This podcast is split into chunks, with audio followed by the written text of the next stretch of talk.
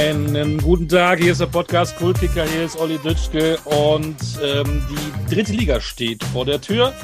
Und dann gibt es natürlich jedes Jahr was Neues, zum Beispiel ein Club, der nach über 30 Jahren wieder dabei ist, die Spielvereinigung Oberfranken-Bayreuth. Und einen Trainer, den man im US-Sport gerne dann als Rookie bezeichnen würde, seinen ersten Chefposten hat als Profitrainer. Umso mehr freue ich mich, dass er in diesen wilden Zeiten vor einer Saison sich Zeit nimmt. Thomas Kleine, ich grüße dich. Hallo, grüß dich ganz Bayreuth und Umgebung ist wahrscheinlich in absoluter Euphorie. Wie nimmst du diese Euphorie denn im Moment wahr? Ja, ich, ich glaube, das hat man gesehen am Aufstieg. Gut, da war ich noch nicht hier. Ich habe aber Bilder gesehen. Ich glaube, da hat man gesehen, äh, was auch hier möglich ist, gerade im entscheidenden Spiel gegen Bayern Amateure, wo, wo über 10.000 Zuschauer im Stadion war.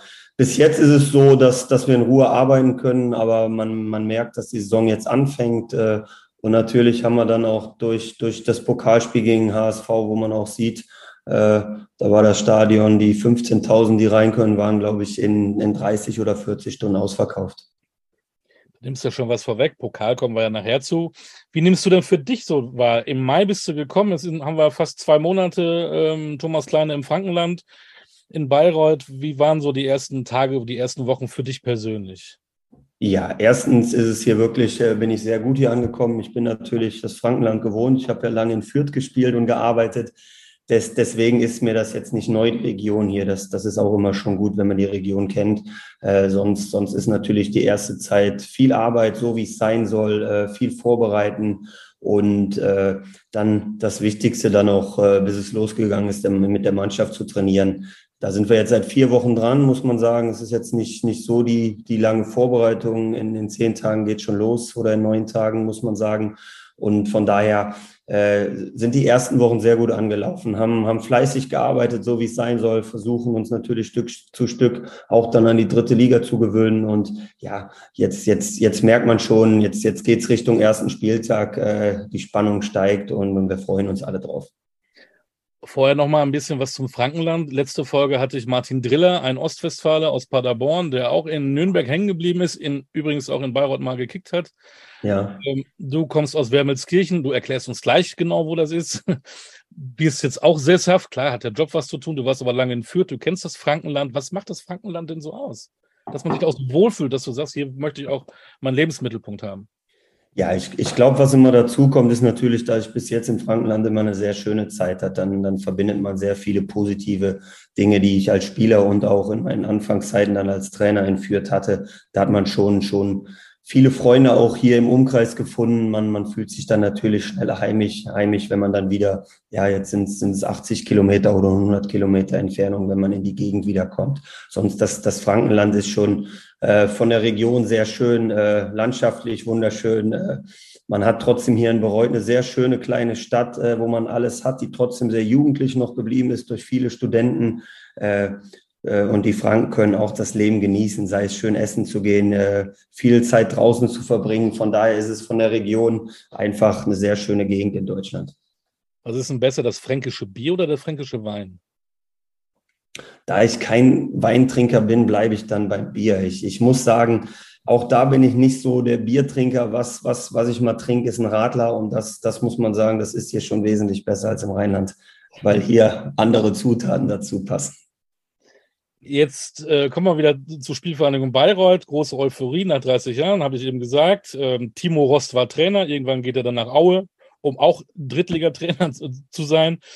Ähm, wie ist es denn dazu gekommen, dass du Trainer in Bayreuth geworden bist? Und wie haben die Leute das aufgenommen, weil die gesagt haben, Entschuldige, Thomas, ähm, Thomas Kleine, der kommt jetzt hierher. Wer ist denn das eigentlich? Wie war, wie war das für dich so? Zum Glück muss ich sagen, wie ich dann, wie es bekannt gegeben wurde, war es eher so, dass sich viele gefreut haben. Das, das war sehr positiv, muss ich sagen, weil doch, doch einige mich dann hier aus der Region auch kennen. Äh, muss sagen, es ist, ist dazu gekommen. Klar, äh, ich wurde ja im, ich war bis Januar noch in, in Düsseldorf tätig. Da war ich jetzt die letzten fünf Jahre, muss man sagen, auch, auch eine sehr erfolgreiche Zeit, gerade mit Friedhelm Funke zusammen, wo wir dann den Aufstieg geschafft haben, wo wir zwei Jahre in der ersten Liga waren wo ich natürlich unter Friedhelm Funkel auch, auch sehr viel, äh, wenn man weiß, wie Friedhelm Funkel arbeitet, der mir sehr viel Verantwortung übertragen hat, gerade was das Sportliche angeht. und, und er natürlich immer auch, auch das Drumherum im Blick hatte. Von daher ist man da schon auch in einer kleinen Rolle äh, fast als Cheftrainer. So arbeitet man und, und dann muss man sagen, äh, war ich natürlich freigestellt, habe mir viel angeguckt in den letzten Monaten, äh, bin, bin dann, habe das doch mal genutzt, viel rumgekommen, mir einfach auch mal andere Sachen angeguckt. Ich finde, das, das muss man auch immer nutzen. Das ist immer schwer, wenn man dann wieder auf dem Platz steht, woanders auch mal ein bisschen Einblicke zu gewinnen.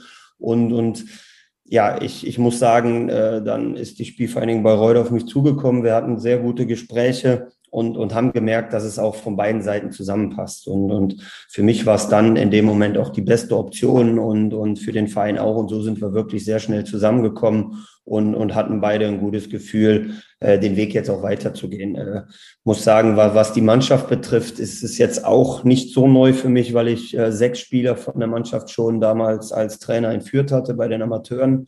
Äh, und, und wenn man jetzt sieht, wie, wie ich auch das Trainerteam zusammengestellt habe, äh, glaube ich, ist das hier für Bayreuth, haben wir da auch schon ein sehr kleines Team geschaffen, was super zur Mannschaft passt, um dann wirklich auch Erfolg zu haben.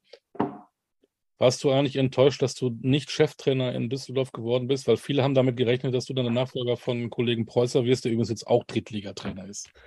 Ja, ich, ich, ich muss sagen, dass das gehört ganz klar dazu. Ich, ich hatte die Intention, das hatte ich schon nach, nach Friedhelm Funkel so gesagt, dass das mein Ziel ist. Das hatte Friedhelm auch so geäußert, war dann unter Uwe Rösler äh, dann auch Co-Trainer, unter Christian Preußer auch. Und, und natürlich äh, gab es da auch immer Gespräche in die Richtung. Da habe ich auch ganz klar das gesagt, was meine Ziele sind, hatte dann aber einen Vertrag auch, auch als Co-Trainer. Und, und wenn es da nicht übereinpasst, dann, dann ist das auch, auch der Lauf der Dinge. Natürlich hätte man sich in dem Moment, weil man auch eine lange Zeit da war, weil man den Verein auch kannte, mit Sicherheit auch, auch äh, sich gut vorstellen können, aber das hat dann nicht geklappt und, und von daher, ich muss sagen, bin ich auch froh, äh, jetzt, jetzt hier eine Aufgabe gefunden zu haben, in der man wirklich auch sehr, sehr viel noch anschieben kann und anschieben muss und, und es ist, macht wirklich im Moment viel Spaß, aber es ist, ist auch äh, wirklich eine sehr herausfordernde, herausfordernde Aus Aufgabe.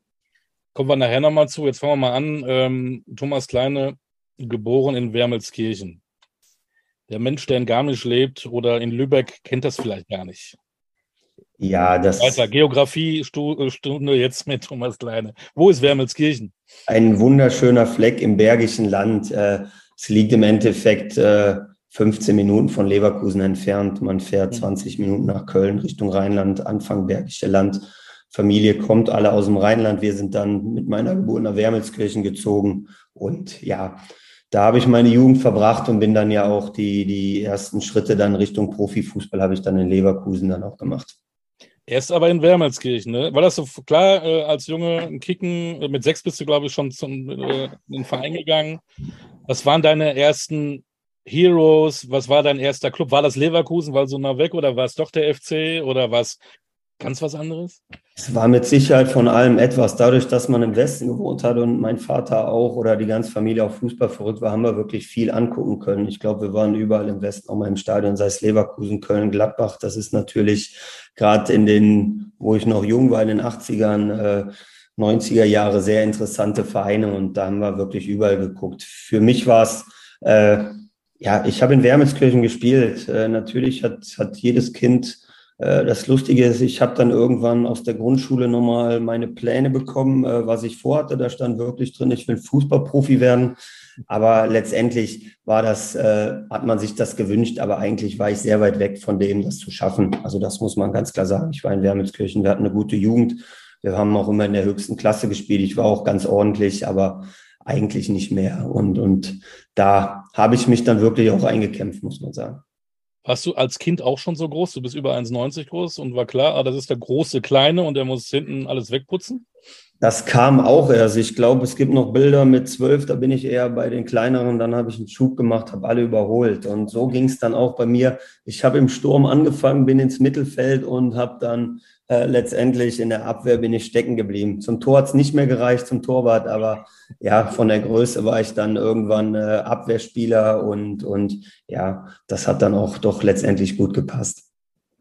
Jetzt warst du beim SV Wermelskirchen, hast gerade gesagt, eigentlich warst du ja gar nicht so gut und eigentlich die Idee, Fußballprofi zu sein, war mehr so die Naivität äh, des Kindes. Aber irgendwann wechselst du dann zu Bayer Leverkusen zu den Amateuren. Ist jetzt nicht erste Schritt zum Profitum, aber immerhin ein großer Club, schon größer als Wermelskirchen. Wie kam das zustande? Ja, das war schon ein großer Schritt. Also wie gesagt, ich, ich habe dann als Jugendspieler auch schon in der Landesliga in Wermelskirchen gespielt. Also ich war dann schon für den Bereich überdurchschnittlich gut, aber dann den Weg noch zum Profi zu schaffen, ist natürlich schwer. Ich bin dann letztendlich über Peter Hermann nach Leverkusen gekommen, der Amateurtrainer war, mit dem mich natürlich auch einiges verbindet, jetzt wirklich meine ganze Karriere lang, äh, wo sich immer unsere Wege auch wieder gekreuzt haben. Äh, der hat mich dann nach Leverkusen geholt zu den Amateuren. Äh, ich habe dann drei Jahre bei den Amateuren gespielt, wo man, das war Regionalliga, damals die dritte Liga, da gab es noch keine mhm. dritte Liga und, und muss, habe fast die ersten anderthalb bis zwei Jahre gar nicht gespielt bei den Amateuren. Also da habe ich ein paar Einsätze gehabt und erst, erst im dritten Jahr, Ende des zweiten Jahres, bin ich mehr an Spielen gekommen, habe dann in der Oberliga gespielt. Da gab es damals auch äh, wurden die Regionalligen fusioniert, da wurde es weniger, haben wir Oberliga gespielt, sind wir aufgestiegen. Und, und da habe ich dann den Schritt, da hatte ich dann danach auch mehrere Angebote aus der zweiten Liga, auch aus der ersten Liga. Und da bin ich dann äh, in Leverkusen zu den Profis gewechselt. Da habe ich dann meinen ersten Profivertrag bekommen. Das mit, mit viel, viel Arbeit, viel Ehrgeiz und auch trotzdem mit einem, mit einem Trainer, Peter Hermann, äh, äh, mit dem ich auch viel, viel trainiert habe zusätzlich, der mich dann auch äh, mit zu den Profis hochbegleitet hat, der dann oben ja dann Profi-Co-Trainer war. Genau. Hattest du denn einen Plan B? Hattest du dir gedacht, oh, ich werde vielleicht gar nicht Fußballprofi, kick nebenbei und mache irgendwie was Anständiges? Ja, habe ich gemacht. Ich, ich habe eine Lehre gemacht als äh, Heizungsbauer und die habe ich auch beendet. Ich habe die dreieinhalb Jahre gemacht. Ich habe das auch in Leverkusen die ersten anderthalb Jahre noch zu fertig gemacht meine Ausbildung. Dadurch habe ich morgens beim Training immer gefehlt. Nachmittags war ich dabei, habe natürlich zusätzlich ein paar Einheiten gemacht. Und äh, der Plan war so, wie ich noch nicht nach Leverkusen gewechselt wäre, hätte ich danach äh, Solartechnik studiert. So war mein Plan. Also das, das war schon eigentlich ziemlich fortgeschritten. Das hätte ich dann gemacht. So kam dann der Fußball dazu. Ich habe die Lehre zu Ende gemacht und dann habe ich gesagt, pass auf, jetzt versuche ich es ein Jahr mal richtig, äh, ob ich den Sprung schaffe. Und das hat dann geklappt, aber mit dem Hintergedanken, dass ich eine abgeschlossene Lehre auch hatte. In Zeiten der Energiekrise wärst du jetzt ja genau der richtige Mann wahrscheinlich. Ja, wäre auch ein guter Weg, glaube ich, gewesen. ich glaube auch. War das dann Kalmund in, in, in, dem Büro, wo du dann erst einen Profivertrag unterschrieben hast? Oder erinnerst ja. du dich noch dran? Der Thomas Kleine, noch jung und ja, Profifußball und ja, dann Leverkusen und Bundesliga und wow. Ja, kann man, kann man, kann man erzählen, ist ja lange her, ist ja auch nichts, nichts. Äh, ich, eigentlich war ich auf dem Weg äh, nach Hamburg äh, zu Gesprächen zu St. Pauli, mit denen ich sehr weit war. Und dann hat sich äh, der Herr Kalmund eingemischt und so gab es dann nochmal ein Gespräch und da konnte man dann auch, auch schlecht Nein sagen. Das hatte dann auch noch Worte und wurde gesagt, pass auf, du bleibst hier. Und, und dann gucken wir mal, aber wir lassen dich nicht gehen fertig aus. Ich hatte zwar keinen Vertrag mehr, aber das war dann ein gutes Gespräch und äh, in Verbindung natürlich auch, dass ich schon drei Jahre da gespielt habe und, und dass die Profimannschaft auch, auch sich für die Champions League qualifiziert hat, eine Top-Mannschaft war, dann war das für mich klar, dass man das auf jeden Fall versuchen muss. So eine Chance kommt dann auch nicht nochmal. Ich wollte gerade sagen, war das ein Gespräch oder hat Kali nur alleine geredet, wie man ihn so ich habe, ich, Ja, ich habe nicht viel gesagt, sagen wir so, wie es ist. Ich habe dann unterschrieben und dann war alles klar. Er hatte schon, schon damals, muss man sagen, auch eine unglaubliche Ausstrahlung und, und, und äh, für mich war das trotzdem was Besonderes, wenn so ein Verein dann auch sagt, pass auf, jetzt, jetzt ziehen wir dich hoch zu den Profis. Und das war wirklich, wie du eben gesagt hast, eine Wahnsinnstruppe, ne? Neben, neben dem berühmten Thomas Kleine äh, mit Hans-Jörg Butt, der Elfmeter, nicht nur Töter, Killer, sondern auch Elfmeterschütze vorm Herrn ja. äh, im Tor mit, von denen hast du wahrscheinlich richtig viel gelernt. Lucio Novotny, Placente, Sivkovic, die da hinten standen. Äh, das waren ja auch schon, auch schon Brocken, Ramelow, Bernd Schneider, Michael Balaxe, Roberto, das waren ja Berbatov, Ulf Kirsten. Das war schon eine Megatruppe. Ja, ich, ich glaube, ich, ich war ja dann, es war so, der, der Schritt nach oben war dann auch nochmal schwer. Ich habe das erste halbe Jahr aber mich auch immer verbessert. Ich war, glaube ich, ab Winter fast auch immer im Kader, was, was für mich als, als Verteidiger auch, auch, also da sich in den Kader zu spielen mit 18 Leuten. Ich glaube, wir hatten damals um die 20 Nationalspieler aus allen Ländern, wie schon gesagt, äh, waren, glaube ich, in dem Jahr eigentlich in Europa, muss man sagen, die, die spielstärkste Mannschaft. Das muss man sagen, das war schon, schon ja, ein Wahnsinnsjahr. für mich auch, auch wenn ich wenig gespielt habe, aber, aber dieses Niveau beim Training und, und das, was wir dann auch alles erlebt haben. Ich habe trotzdem in, in jedem Wettbewerb in dem Jahr einen Einsatz oder dass ich auch sagen konnte, ich war dabei. Ja, das, das war einfach ein, ein tolles Jahr mit, mit leider nicht so einem schönen Ausgang. Ja, kommen wir gleich zu. Ähm, 12, 12. März 2002. Gute 20 Jahre. Weißt du, was da war?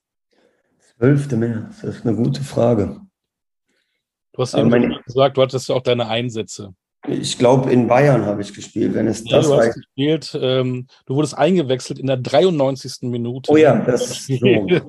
Bayern 04 Leverkusen gegen Juventus Turin. Dein erster Champions League-Einsatz in der 93. Minute. Hast du noch einen Ball berührt? Ich sage jetzt einfach mal, ich habe noch den entscheidenden Ball berührt, aber, aber es, ich glaube, ich habe hab keinen mehr berührt. Aber das war mir in dem Moment auch, auch letztendlich egal. Ich meine, das war ein Spiel, wo wir dann auch das Viertelfinale erreicht haben. Äh, klar, ich glaube, im Dezember hatte ich meinen ersten Einsatz in der Bundesliga, einen Monat vorher mein erstes Spiel von Anfang an gegen Bayern München, das weiß ich noch. Und, und klar, wenn man dann trotzdem eingewechselt wird in der Champions League und, und man hat ja da einen Einsatz stehen mit der ganzen Euphorie, die da war. Wir wissen ja auch, dass das Leverkusen nicht das größte Stadion hat, aber gerade in dem, in dem Jahr auch, was, was die Fans für eine Stimmung gemacht haben, was für begeisterungsvolle Spiele war, war das schon, schon Wahnsinn. Sowas vergisst man auch nicht. Wie hast du denn das Ende dieses, dieses, dieser Spielzeit erlebt? Äh, das berühmte Wort Vizekusen will ich ja fast gar nicht im Mund nehmen, aber du hast ein Pokalfinale erlebt, Vizemeisterschaft, natürlich das große Champions League-Finale in Glasgow. Warst du dabei? Wie, was hast du noch für Erinnerungen? Die, die ziemlich unbekannten Spieler Raoul und Zinedine Zidane haben zwei Tore gemacht, ähm, ihr leider nur eins. Obwohl ich ja. habe in Erinnerung, obwohl eigentlich ähm, tatsächlich mindestens gleichwertig bei Leverkusen waren an dem Abend. Das ja, ich glaube sogar, das war besser. Waren. Ich habe das Spiel lustig, das kam die, es gab, gibt immer so Rückblicke, das kam jetzt nochmal im, im Fernsehen irgendwann, jetzt auch mit dem Drumherum, wie wir angekommen sind. Das war schon sehr schön zu sehen. Ja, das Ende insgesamt der Saison war schon ein bisschen auf das Fußballerische gesehen tragisch. Ich glaube, in der Meisterschaft hatten wir drei Spieltage vor Schluss noch fünf Punkte Vorsprung. Äh, das haben wir dann verspielt. Am letzten Spieltag haben wir zwar gewonnen, aber da hat Dortmund dann noch den Siegtreffer gemacht. Dann war die Meisterschaft weg. Pokalfinale haben wir gegen Schalke verloren, 4-2, auch nach Führung. Und dann ging es natürlich äh, nach Glasgow. Ja, ich habe da schon noch gute Erinnerungen dran. Äh, natürlich äh, sitzt man dann mit auf der Bank, ein, ein Wahnsinnserlebnis, äh, Wahnsinnsstimmung. Äh, ich, und ich glaube, wie die ganze Mannschaft, wir waren eigentlich sicher, dass wir das Spiel gewinnen, trotz der Niederlagen davorher. Und ja, trotz Rückstand dann, dann wieder rangekommen, nochmal äh, Rückstand gegangen. Ein Tor, was, glaube ich, jeder noch, der Fußball interessiert ist, kennt von Zinedine Zidane. Das, das ja. Tor wird man auch nicht vergessen. Ich saß auf der Seite auf der Bank. Das war dann äh, nicht schön mit anzusehen, wobei es ein Traumtor war. Und zweite Halbzeit war es ja wirklich so fast ein Spiel auf ein Tor mit ganz, ganz vielen Chancen. Und von daher aus fußballerischer Sicht wirklich ein trauriges Ende für eine Mannschaft, äh, äh, die einfach in dem Jahr einen Titel verdient hätte. Ja. Das muss man ganz klar sagen das Jahr darauf, trotz dieser Rückschläge, also ist ja trotzdem eine geile Saison. Das ist ja immer so doof, ne? Auch wenn ja, du absolut. in Anführungsstrichen Zweiter wirst, äh, aber trotzdem ist ja eine sensationelle Saison. Ja. Da hattest du auch in einer Saison drauf auch mehrere Champions League-Einsätze. Ähm, ich habe gehört, dass du immer noch nachts träumst von ähm, Oberfemi Martins. Ja, sehr gut informiert. ja, der, der, der hätte ich wohl schwindelig gespielt. Der, ich glaube gar nicht schwindelig gespielt, der war einfach, der war einfach äh, doppelt, doppelt, so schnell. Also es, es, kam gar nicht dazu, dass er mich ausgespielt hat, weil ich da schon nur noch seine Hacken gesehen habe. äh, ja, das, das war, muss man sagen, natürlich eine schwierige Saison insgesamt, wo wir in der Liga gegen den Abstieg gespielt haben, Champions League äh, wo ich dann viele Spiele gemacht habe, auch ein paar ordentliche, aber letztendlich haben wir da fast alles verloren. Äh, weiß ich, gegen Inter Mailand damals mit Oberfini Martins. Hinspiel war er noch nicht dabei, da weiß ich, habe ich ein sehr gutes Spiel gemacht. Rückspiel, das war dann die Zeit von ihm. Da hat er auch in Italien sehr viele Tore gemacht und ja, ich sehe noch, äh, er war einfach doppelt so schnell. Man muss es sagen, da kann man auch nichts schönreden. Äh, er war schon weg und ich kam nicht mehr hinterher. Ja, mein Gott. Wo hängt das Trikot von Rüd van Nistelrooy? Die, die habe ich alle noch, noch in meiner anderen Wohnung. Die, die habe ich alle in einem Zimmer. Äh, hängen jetzt nicht an der Wand, aber ich habe sie so aufgereiht. Da sind ein paar schöne Trikots dabei. viele aber auch so, so mit, mit Freunden aus den letzten Jahren und sonst, ja, wie gesagt, von Nistelrooy habe ich, ich habe dann von Inter Mailand noch Vieri, von Barcelona, glaube ich, Kluivert sind dann trotzdem tolle Erinnerungen. Weil auch da habe ich ja gehört, ich habe ja ähm, tagelang wühlen können. äh, zu Van Nistelrooy gibt es ja auch eine Geschichte, der tatsächlich der große Weltstar auf den Leverkusener Star Thomas Kleine gewartet. Stimmt. Erstmal gut, dass man das alles äh, sehr gut äh, recherchiert, muss man sagen. Ja, es, es war ja so, ich habe ihn gefragt, ob ich, ob ich sein Trikot kriege, äh, kurz vor Schluss. Bei dem Spiel ging es im Endeffekt um nichts mehr. Beide, also Manchester und wir hatten uns für die nächste Gruppenphase äh, schon qualifiziert, das muss man sagen. Da gab es noch zwei Gruppenphasen. Habe ich ihn gefragt, ob wir das Trikot tauschen. Äh, hat er gesagt, ja, ja, mach mal drin. Und ja, da habe ich dann nicht mehr mitgerechnet. Letztendlich hat er dann vor der Kabine gewartet, hat es auch keinem anderen gegeben und dann haben wir das Trikot getauscht. Wir sind uns dann nochmal irgendwann begegnet. Er wusste auch noch davon, ja, wir hatten mit Hannover mal ein Freundschaftsspiel gegen Real Madrid. Da sind wir uns nochmal begegnet und, und da haben wir nochmal ein bisschen gequatscht. Mhm. Äh, also muss ich dann immer sagen, für, für so einen jungen Spieler oder unerfahrenen Spieler, dann das war wirklich einer der besten Stürmer zu dem Zeitpunkt äh, finde ich, zeigt einfach einen tollen Charakter, muss man sagen. Und, und äh, das, das habe ich für mich auch immer mitgenommen. Ich finde, das war sehr, sehr menschlich und ja, sehr beeindruckend. Schön, finde ich gut. Deswegen habe ich es auch mal angesprochen, weil nicht alle Weltstars sind irgendwie arrogant und lassen äh, nein, nein, absolut. tatsächlich warten auch und sind vielleicht auch bodenständig. Ja, absolut. Leverkusen, ähm, Champions League Einsätze, Superstars und dann gehst du nach Fürth. Man könnte ja meinen, ähm, puh, das ist ja dann Rückschritt. Äh, wie, wie geht das? Was, was war da los?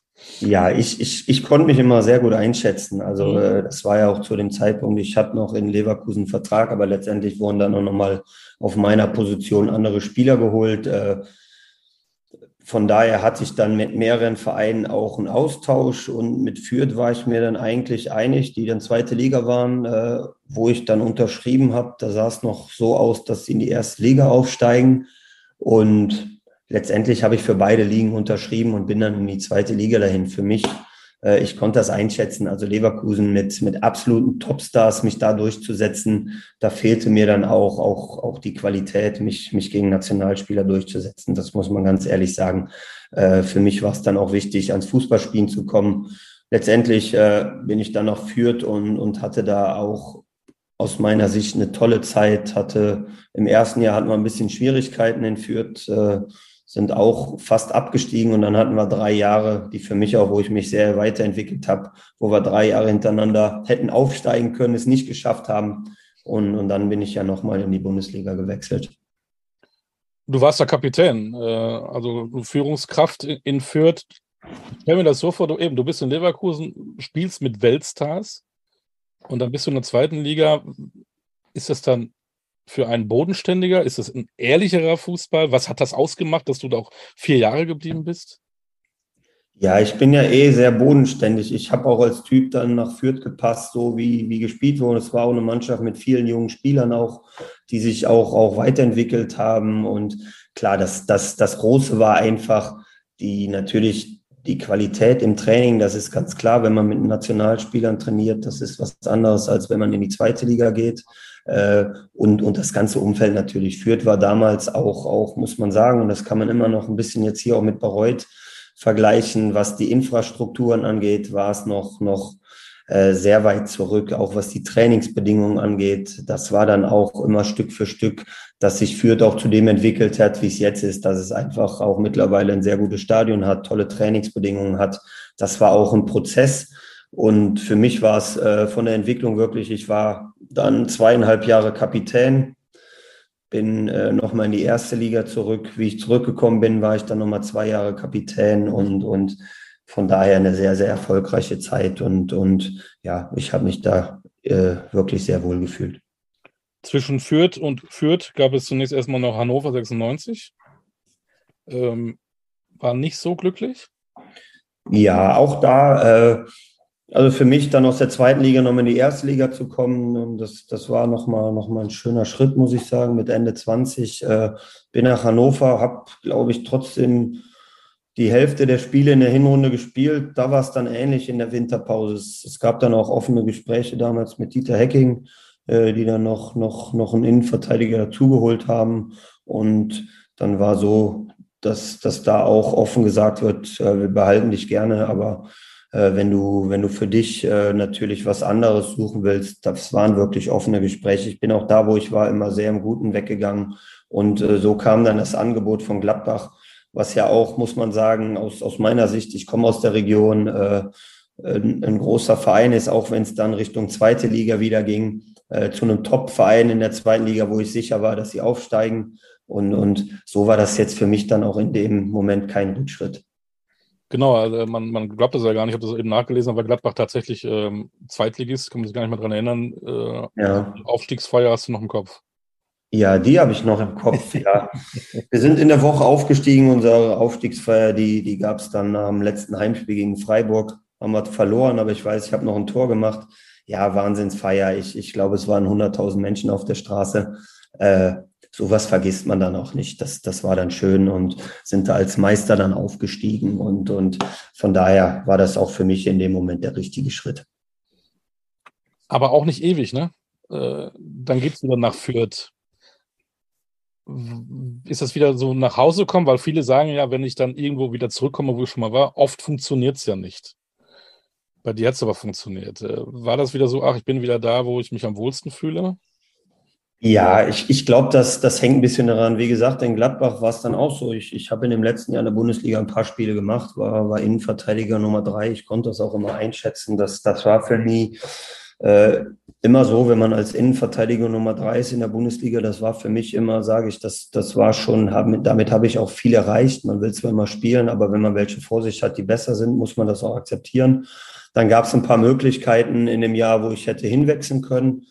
Und, und dann ging es nach Fürth zurück. Äh, für mich war es in Fürth trotzdem immer im, im Kopf ein bisschen drei Jahre nicht aufgestiegen, knapp dran. Und, und das, das war auch das für mich. Also ich hatte schon das große Ziel, mit Fürth nochmal aufzusteigen. Hatte dann gute Gespräche damals. Äh, da waren natürlich auch noch ein paar, mit denen ich zusammengespielt habe, die dann in, in anderen Funktionen waren.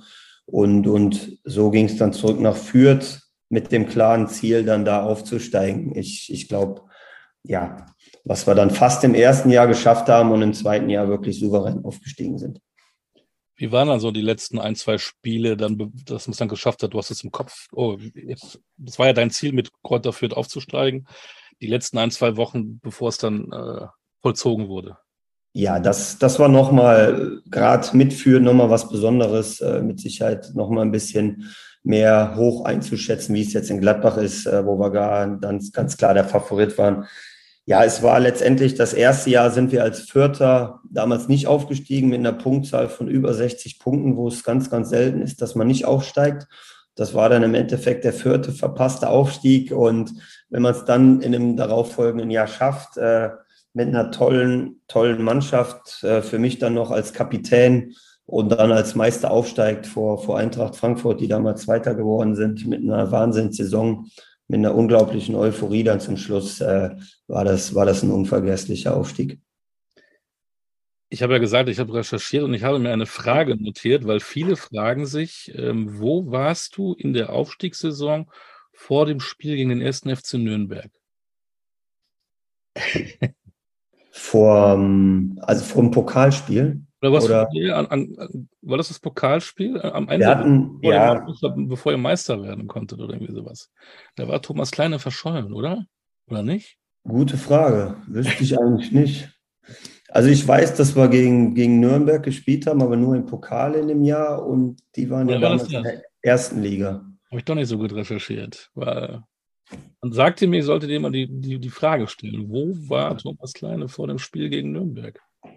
Ich weiß, dass ich nach dem Pokalspiel gegen Nürnberg feiern war. Das weiß ich nicht. da war das auch vor der Winterpause. Vielleicht war das auch, wo war er danach? Keine Ahnung. Das kann sein. Da haben wir auf jeden Fall die Nacht durchgefeiert. Das weiß ich noch. Aber vorher eigentlich wüsste ich jetzt gar nicht. Okay, vielleicht. Mantel des Schweigens, egal. Äh, du hast internationale Erfahrungen gemacht. Du durftest sogar einmal äh, das berühmte Team 2006 begleiten in Ankara. 0-0 gespielt. Ähm, hast du in der Zeit in deiner Karriere auch mal die Lust verspürt, ins Ausland zu wechseln? Gab es auch Angebote? Ja, gab es auch. Äh, ich ich finde, das ist immer sehr, sehr interessant, wenn, wenn eine Option da ist. Äh, hat dann letztendlich nie so gepasst oder aus meiner Sicht. Ich hatte mal ein Angebot aus England, äh, wo ich sehr viel Lust zu gehabt hätte. Das, das ging damals vertraglich nicht. Da habe ich keine Freistellung damals von Leverkusen bekommen. Und, und ja, ich, ich hatte dann schon immer mal ein paar Sachen. Es, es gab mal was aus Österreich, Schweiz, äh, nochmal dann, dann aus England, aber letztendlich äh, habe ich auch gerne in Deutschland gespielt. Gibt es da einen Moment beim Glas Radler, wo du dann denkst, ach, wäre ich mal nochmal so ein Jahr mal ins Ausland gegangen? Fehlt das in deiner äh, Vita oder sagst du, nee, ist so ge gut gelaufen, wie es gelaufen ist? Nee, es ist gut gelaufen, wie es gelaufen ist. Ich hatte zum Schluss mit Sicherheit auch nochmal eine Möglichkeit, wie ich dann in Fürth zu Ende gehe. Da hätte ich auch nochmal nach Norwegen wechseln können, äh, was, glaube ich, interessant gewesen wäre. Aber ich habe mich dann dafür entschieden, damals dann auch die Karriere zu beenden und, und in, den, in den Trainerberuf einzusteigen. Das, das war auch immer im Blick. Das habe ich auch, auch damals mit Fürth so kommuniziert. Und, und von daher bin ich diesen Schritt dann auch nicht gegangen. Thomas Kleiner spielt in Fürth, es, äh, die Karriere geht dem Ende, du spielst nochmal in der zweiten Mannschaft. Wann hast du denn für dich so gemerkt, äh, ich möchte im Fußball bleiben? Auch diese Trainergeschichte ist das, was, was das wird mich schon reizen sehr frühzeitig. Also das, das war für mich auch klar. Ich habe äh, zusätzlich mal ein Sportmanagement-Studium noch ein bei der, bei der Fernuni gemacht, einfach um da ein bisschen einen Einblick zu kriegen. Das habe ich aber ein bisschen auch für mich für den Kopf gemacht. Und äh, letztendlich war es für mich dann zum Ende hin eh klar. Also ich, ich hatte das schon früh gesagt. Und, und wenn man Kapitän ist und ich glaube auch auch viel, viel sich Gedanken macht, auch von der Mannschaft her und, und auch einen guten Austausch mit dem Trainer damals hat, was, was Fußball angeht, merkt man schon, wo die Richtung hingeht. Ich habe dann auch im, in meinem letzten Jahr, wo ich dann äh, noch, noch Profi war, habe ich schon angefangen mit den Trainerscheinen, habe dann sofort damals die B-Lizenz gemacht und, und das war dann auch, auch ein, ein gleißender Übergang, muss man sagen. Was hat dich daran gereizt, Trainer zu werden? Das Fußballgeschäft im Allgemeinen oder die, die, die Funktion als Trainer ins, im, im Besonderen? Die Funktion als Trainer. Ich, ich glaube, ich habe schon immer sehr viel hinterfragt und, und gerade was das Training angeht, was die Taktik angeht, ich glaube, da kriegt man auch ein Gespür für äh, der Fußball an sich selber. Äh, ja, ich, ich könnte mir auch kein Leben, manche haben das ja, ich kann mir kein Leben ohne Fußball vorstellen. Das, das, das war für mich auch klar. Ich habe es nicht so, dass, dass wie viele vielleicht den Drang haben, am Fußball nach der Fußballkarriere aufzuhören. Das habe ich überhaupt nicht. Das konnte ich mir nicht vorstellen. Und, und der Trainerberuf ist natürlich nochmal ein bisschen vielschichtiger, äh, wie es jetzt als Spieler ist. Das muss man auch ganz klar sagen. Als, als Spieler hat man es im Endeffekt einfacher. Man, man trainiert, äh, haut alles rein und, und spielt dann auf dem Platz. Aber muss sich nicht so die Gedanken machen und, und der Trainerjob hat insofern natürlich äh, unglaublich äh, viel, was dazugehört und was ihn einfach unglaublich interessant auch macht. Wie viele Trainer hast du gehabt? Einige, muss man sagen, ja, wie es ganz normal ist. Äh, ich wüsste jetzt nicht, wie viele, mit Sicherheit zweistellig. 21. 21. Ja. Ja, das, das sagt schon einiges. Ne? Man nimmt viel mit, man nimmt von jedem auch was mit äh, mit Sicherheit immer positive und auch, auch vielleicht negative Dinge, wo man sieht, pass auf, wenn es soweit ist, die Dinge würde ich anders machen.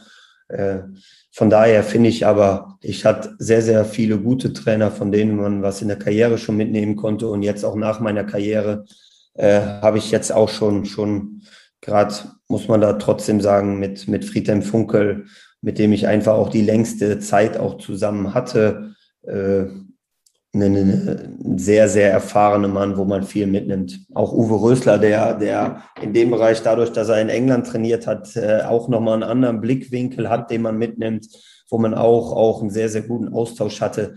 Da, da nimmt man dann, dann auch wirklich viel mit. Benno Müllmann war einer, Michael Fronzek, Dieter Hecking, ähm, die Schalker Combo, Frank Kramer, Mike Bistens, da waren einige, Hans Meyer nicht zu vergessen. Ja, ja. Ich glaube, unter Bertie Vogts hast du, glaube ich, kein Spiel gemacht, aber der war, glaube ich, auch dein Trainer. Ja, der hat mich damals, wo ich noch Amateur war, der mich im Endeffekt hochgezogen zum Profis. Da war ich zum ersten Mal im Kader dabei. Also es sind schon sehr namhafte Trainer gewesen, Absolut. wenn man das so hört.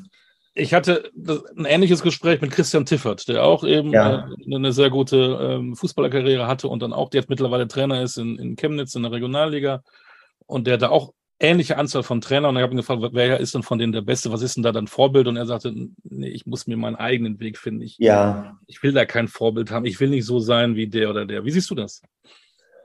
Ich sehe es auch so. Also ich, ich finde, was ich gesagt habe, man nimmt von jedem was mit.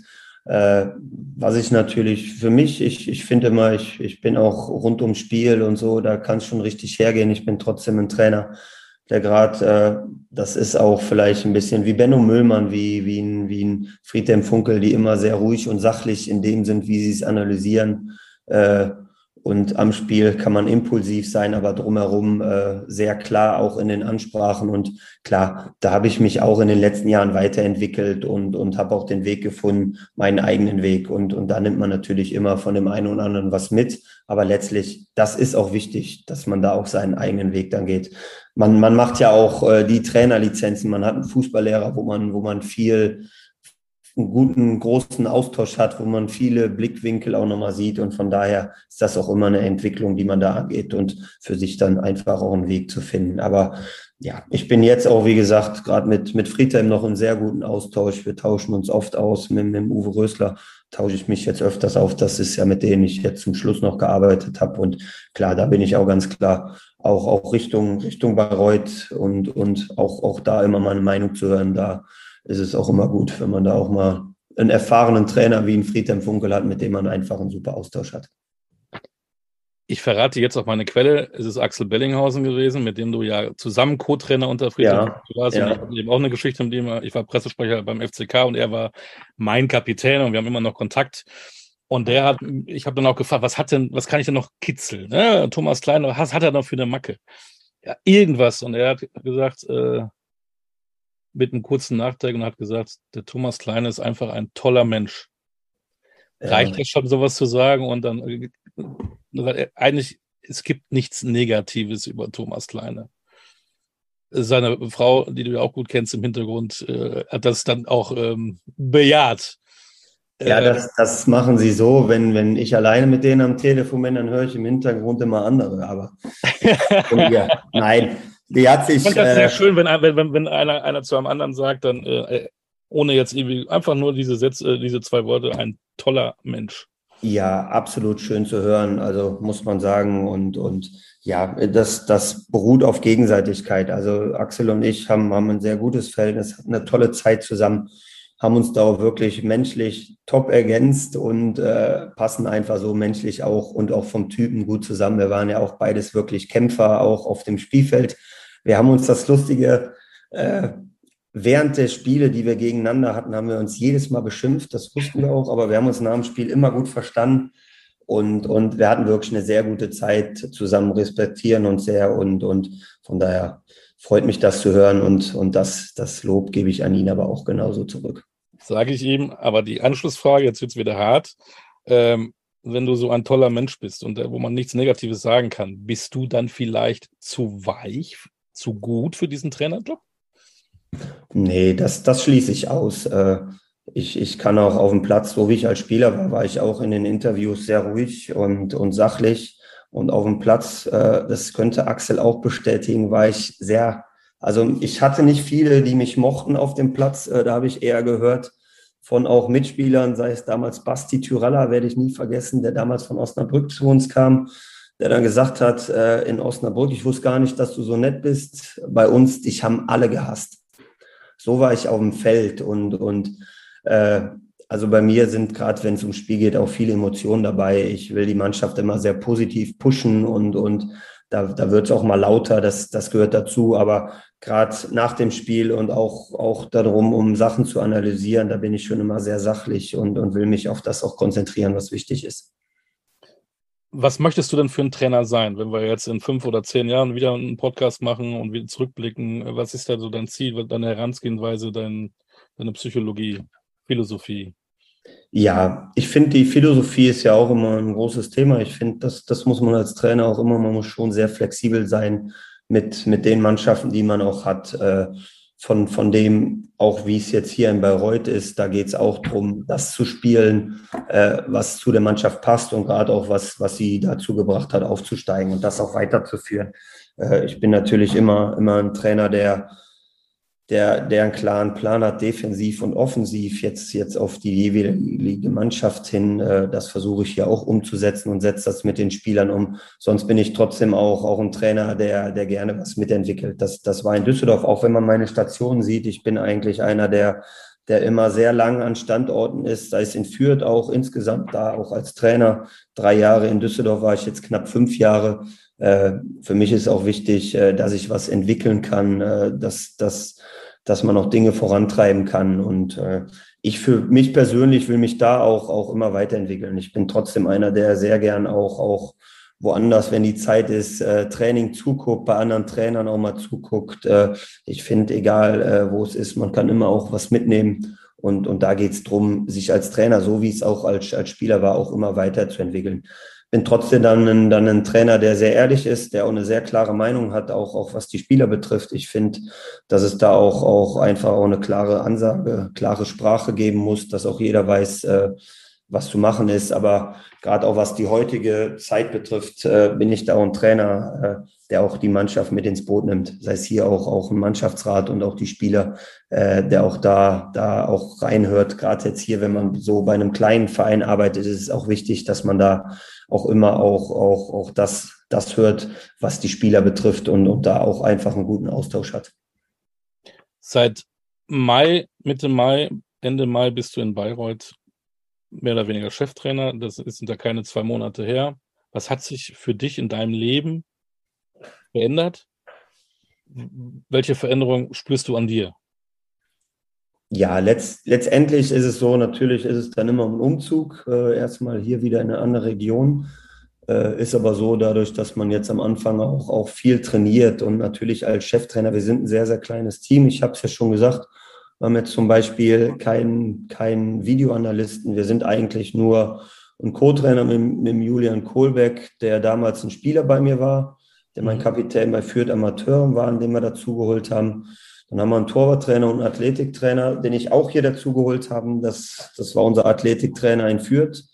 Äh, sind wir ein sehr kleines Team und haben dadurch auch, auch ein sehr, sehr großes Aufgabenfeld. Das ist erstmal das, äh, dass man sich wirklich auf die, auf die Aufgabe konzentriert und, und viel Zeit investiert. Das ist auch gut. Das hat sich natürlich vielleicht ein bisschen geändert. Man hat jetzt dazu kommen ein paar Interviews. Es, es kommt natürlich eine öffentliche Arbeit, die dazu ist, die man als Co-Trainer nicht so hat. Äh, was das Training betrifft, muss man sagen, dadurch, dass ich bei Friedhelm und auch bei Uwe viel auch, auch, auch selber gemacht habe, ist da es so, dass, dass sich da nicht so viel ändert, weil ich das auch schon gemacht habe. Und äh, letztendlich ist es schon, dass wir versuchen, hier jetzt in Bayreuth auch, auch unglaublich viel anzuschieben. Also das ist natürlich, wenn ich jetzt auch aus einem Profibereich komme, gerade aus Düsseldorf, wo ja auch viel, viel schon vorgegeben war, merkt man hier, dass, dass es einfach Kleinigkeiten gibt, die bis jetzt für einen normal waren, die hier dann nicht normal ist, die man auch erstmal Stück für Stück antreiben muss. Und das fängt damit an, dass man Dinge im Athletikbereich, äh, beim Material, man muss Dinge dazu besorgen, man muss Dinge, die für den äh, täglichen Trainerbedarf, sei es ein normales Schneideprogramm, eine Videokamera, das muss man jetzt alles auch, auch besorgen und, und anschieben. Das sind dann so Kleinigkeiten, die man jetzt Stück für Stück vorantreiben muss, um wirklich es äh, hier auch professioneller zu machen. Und das, das machen wir als Trainerteam und da sind auch alle, alle Mitarbeiter jetzt hier, die wir hier haben, sei es die Geschäftsführung, alle wirklich täglich dran, dass wir das, das Stück für Stück professioneller machen. Man merkt, du hast Bock drauf, du wirkst cool, aufgeräumt. Spürst du nicht in dir auch eine gesunde Nervosität, eine Aufgeregtheit, Respekt vor deiner neuen Aufgabe? Ja, absolut. Also Respekt, Respekt habe ich. Äh, bei mir ist so Nervosität, das kommt vielleicht von den von den Spielen kommt, aber ich bin schon von dem überzeugt, was wir machen. Da ist eigentlich mehr, mehr die Vorfreude äh, darauf, dass, dass es jetzt dann bald losgeht. Äh, was, was das angeht, äh, die Aufgabe habe ich Respekt vor, weil wir einfach äh, eine Mannschaft sind, die im Kern zusammengeblieben ist. Wir haben viele Spieler, die, die noch nicht äh, in dem Profibereich gespielt haben. Das muss man ganz klar sagen. Wir haben glaube ich, auf dem Platz noch nicht so viel Erfahrung. Das macht sehr interessant, die Mannschaft da auch voranzubringen. Und, und ganz klar muss man sagen, müssen wir mit unseren Mitteln, die wir haben, und das merke ich tagtäglich, dass wir da finanziell wirklich äh, sehr, sehr so aufgestellt sind, dass wir mit sehr kleinen Mitteln einfach viel rausholen müssen. Und deshalb habe ich Respekt vor der Aufgabe, bin von dem überzeugt, von dem Weg, bin von der Mannschaft überzeugt und, und ich, ich muss halt auch äh, für mich diese Ruhe ausstrahlen. Die brauchen wir insgesamt hier, weil das, das ist so eine Saison, das hat man jetzt auch bei den letzten Aufsteigern gesehen, wie schwer diese dritte Liga ist mit Mannschaften, mit Dresden, Ingolstadt, da können wir jetzt viele Mannschaften aufzählen, die in ganz anderen Sphären arbeiten wie wir, äh, von, von ganz anderen ja, Umgebungen, anderen Kader arbeiten. Da müssen wir wirklich hier zusammenarbeiten und, und das wirklich auch als Herausforderung ansehen aber den Respekt immer haben, aber wirklich auch jedes Spiel äh, als unglaubliches Fest für uns ansehen. An diesem Samstag äh, um 15.30 Uhr, also äh, am 23.07., äh, ist das erste Spiel der Spielvereinigung Oberfranken-Bayreuth in Ingolstadt. Hättest du dir als erstes Spiel in deiner Profikarriere ein, ein, ein Pflichtspiel äh, auswärts beim Zweitliga-Absteiger gewünscht? Also es ist so, dass ich mit gerechnet habe, dass wir auswärts spielen, weil hier ja im Stadion auch noch ein paar Dinge äh, erledigt werden müssen. Das muss man auch sagen. Da muss noch einiges gearbeitet werden, dass wir in unserem Stadion spielen dürfen. Von daher war mir ja ziemlich früh klar, dass wir das natürlich noch ein bisschen nach hinten schieben. Das ist auch gut so, äh, weil wir wollen natürlich auch unser erstes Heimspiel dann bei uns im Stadion haben. Und ja, ich finde äh, Ingolstadt eine unglaublich interessante Aufgabe, mit Sicherheit auch ein Aufstiegsfavorit, das wissen wir, aber für uns ist es trotzdem äh, ein, ein tolles Spiel für den Anfang. Es ist ein bayerisches Derby. Klar, es sind ein paar Kilometer dazwischen, aber für unsere Fans ist es ein Spiel, äh, was einfach gut erreichbar ist, wo ich auch sicher bin, dass da einige uns begleiten werden äh, mit einem Top-Gegner in einem schönen Stadion. Ich freue mich drauf und äh, ich sage, ich bin zufrieden mit dem ersten Gegner ich glaube, die ärgern sich mehr über einen Aufsteiger zu Hause, als ihr beim Absteiger zu spielen. Ich glaube, gerade am Anfang der Saison, wo noch alles noch ein bisschen hakt, ist es für einen Favoriten natürlich schwieriger, gegen einen möglichen Underdog zu spielen, glaube ich. Ja, ich glaube, das ist schon alles passiert in, in alle Richtungen. Ich, ich glaube, genau. wir werden uns einfach gut vorbereiten. Man, man ist natürlich so die ersten ein, zwei Spiele gegen Gegner, wo man jetzt auch noch nicht weiß, wie spielen sie genau. Man, man hat jetzt nicht die, die Liga läuft noch nicht und man kann sich die anderen Mannschaften jetzt auch noch nicht so ansehen. Das ist immer natürlich äh, auch immer ein bisschen, ja, äh, so dieses Gefühl dabei auf beiden Mannschaften. Man weiß noch nicht hundertprozentig, was auf einen zukommt. Eine Woche später DFB-Pokal. Am 12. Januar 1980, hast du vielleicht auch schon gehört, hat die Spielvereinigung Bayreuth den großen FC Bayern geschlagen. Im Pokal 1 zu 0 und die Bayern wurden dann trotzdem deutscher Meister. Es ist also was möglich. Und da wird man natürlich viel dieses Spiel wahrscheinlich in die Bayern ähm, besprechen. Also da kommt der große HSV. Auch noch frisch in der Saison. Ja. Machbar. Die Hütte wird brennen. Aber da hat man auch Bock drauf. Ne? Das ist auch ein Spiel, wo man nichts verlieren kann. Und ja, tolles Spiel für, für alle hier, äh, für, für die ganze Region. Das hat man gemerkt. HSV hat hier einen unglaublichen Namen. Das merkt man auch immer. Und ja, das, das muss man einfach sagen. Äh, Klar, die, die Liga hat, hat absoluten Vorrang, aber trotzdem äh, haben wir uns für den DFB-Pokal äh, qualifiziert, hat dann mit Hamburg einen, einen, sehr guten Gegner, der die Massen hier wirklich anzieht, äh, wenn das Stadion mit 15.000 so schnell ausverkauft war. Und aus unserer Sicht, und, und so werden wir jedes Spiel angehen, wollen wir da natürlich auch, auch ins Spiel gehen mit dem klaren Gedanken, dass wir auch, auch da eine Überraschung, äh, ja, für eine Überraschung sorgen können. Dann gibt es so ein bisschen Geld, dann kann man noch eine Kamera kaufen für einen Videoscout oder so, ne? Siehst du? Ja, die haben wir jetzt. Das haben wir schon bekommen, aber wie gesagt, äh, ganz klar, äh, das, das wird noch dazukommen. Aber für uns, wir sehen es natürlich sportlich. Wir als Drittligist, als Aufsteiger gegen einen ja, Top-Zweitligisten, der, der fast aufgestiegen ist, der wahrscheinlich auch dieses Jahr wieder zu den Favoriten gehört. Einfach ein, ein interessanter Gegner, wo wir aber trotzdem unsere Chance suchen werden. Worauf freut sich Thomas Kleine als Cheftrainer in der nächsten Saison am meisten? Ja, ich, ich habe es eben schon gesagt und das ist wirklich bei mir so, ich, ich freue mich und das, das leben wir auch gerade mit der Mannschaft, das geben wir so auch an die Mannschaft weiter, auf, auf wirklich jedes Spiel, auf, auf jedes Spiel, auf darauf die Mannschaft auch weiterzuentwickeln, äh, auf tolle Spiele und, und wenn man die dritte Liga durchsieht, viele, viele Traditionsvereine, wirklich einfach äh, eine tolle Liga mittlerweile die auch immer mehr an Zuschauern dazu gewinnt. Und ja, es gibt jetzt nicht auf das Highlight, sondern ich freue mich insgesamt auf, auf eine tolle Saison mit einer guten Mannschaft. Hast du denn eigentlich einen Karriereplan? Oder äh, kommt jetzt der Satz, ich lasse alles auf mich zukommen? Ja, ach, ich, ich bin ganz klar, ich hatte ja auch einen Karriereplan als Spieler, da wollte ich auch, auch, auch das, das Beste rausholen und viel erreichen. Die, die Ziele hat man auch als Trainer, aber für mich ist auch wichtig und das habe ich auch hier gemacht, das hatten wir auch im Austausch. Ich will hier schon jetzt auch was mitentwickeln, das merkt man. Ich glaube, der Verein merkt, dass ich das möchte und, und genau andersrum, wir wollen was anschieben äh, mit dem Wissen, dass natürlich auch, auch in diesem, in dieser Liga auch Ergebnisse zählen. Das gehört auch dazu. Äh, vom Karriereplan ist es jetzt ein, ein guter Schritt für mich, äh, Cheftrainer zu sein. Das, das wollte ich und natürlich äh, möchte ich mich in dem Bereich auch immer weiterentwickeln und, und ja, das Bestmögliche aus der Karriere rausholen. Also ich habe da schon Ziele und äh, will mich auch immer weiterentwickeln und, und das natürlich jetzt erstmal vorrangig mit, dem, mit, mit Bayreuth. Wir werden das verfolgen. Ich freue mich da sehr drauf. Äh, ich darf ja für Magenta auch am ersten Halbspiel bei euch sein. Da freue ich mich sehr auf den SC Freiburg 2. Ja. Mal gucken, ja. was da bei euch so los ist in Oberfranken. Ich bin immer nicht weit weg normalerweise beim Basketball. Da geht es immer schon gut ab. Ja, absolut. Oberfrankenhalle äh, und jetzt mal kurz über das kleine Flüsschen und dann wie Hans-Wild-Stadion heißt es, glaube ich. Ne? Genau. Bin da mal gespannt. Ja. Freue ich mich drauf. Ich freue mich auch drauf und, und ja, Geht bald los, das ist das Schöne dabei. Geht bald los. Wir sind zu Ende und bei dir geht es bald los. Danke für deine Zeit, Thomas. Sehr gerne, hat mich gefreut. Viel Erfolg für den Club, aber auch für dich. Und das Wichtigste sage ich immer am Ende, bleib gesund. Gebe ich so zurück. Danke. Ich habe ja gehört, äh, das muss ich noch sagen, auch der Kollege Bellinger erzählte, du bist ja relativ oft mit so einer Maske rumgelaufen im, im Stadion. Ne? Hattest du einige Verletzungen, ne? Ja, im Gesicht ist, glaube ich, alles kaputt gewesen, mehrfach. Und das ist das Schöne, das, das sollte als Trainer nicht mehr passieren. ja, wohl wahr, in diesem Sinne. Danke für deine Zeit, bleib gesund, bis bald, wir sehen uns. Das war der Podcast Goalkicker mit Thomas Kleinert. Unheimlich Spaß gemacht. Bis bald, wir hören uns wieder. Adieu. Ciao.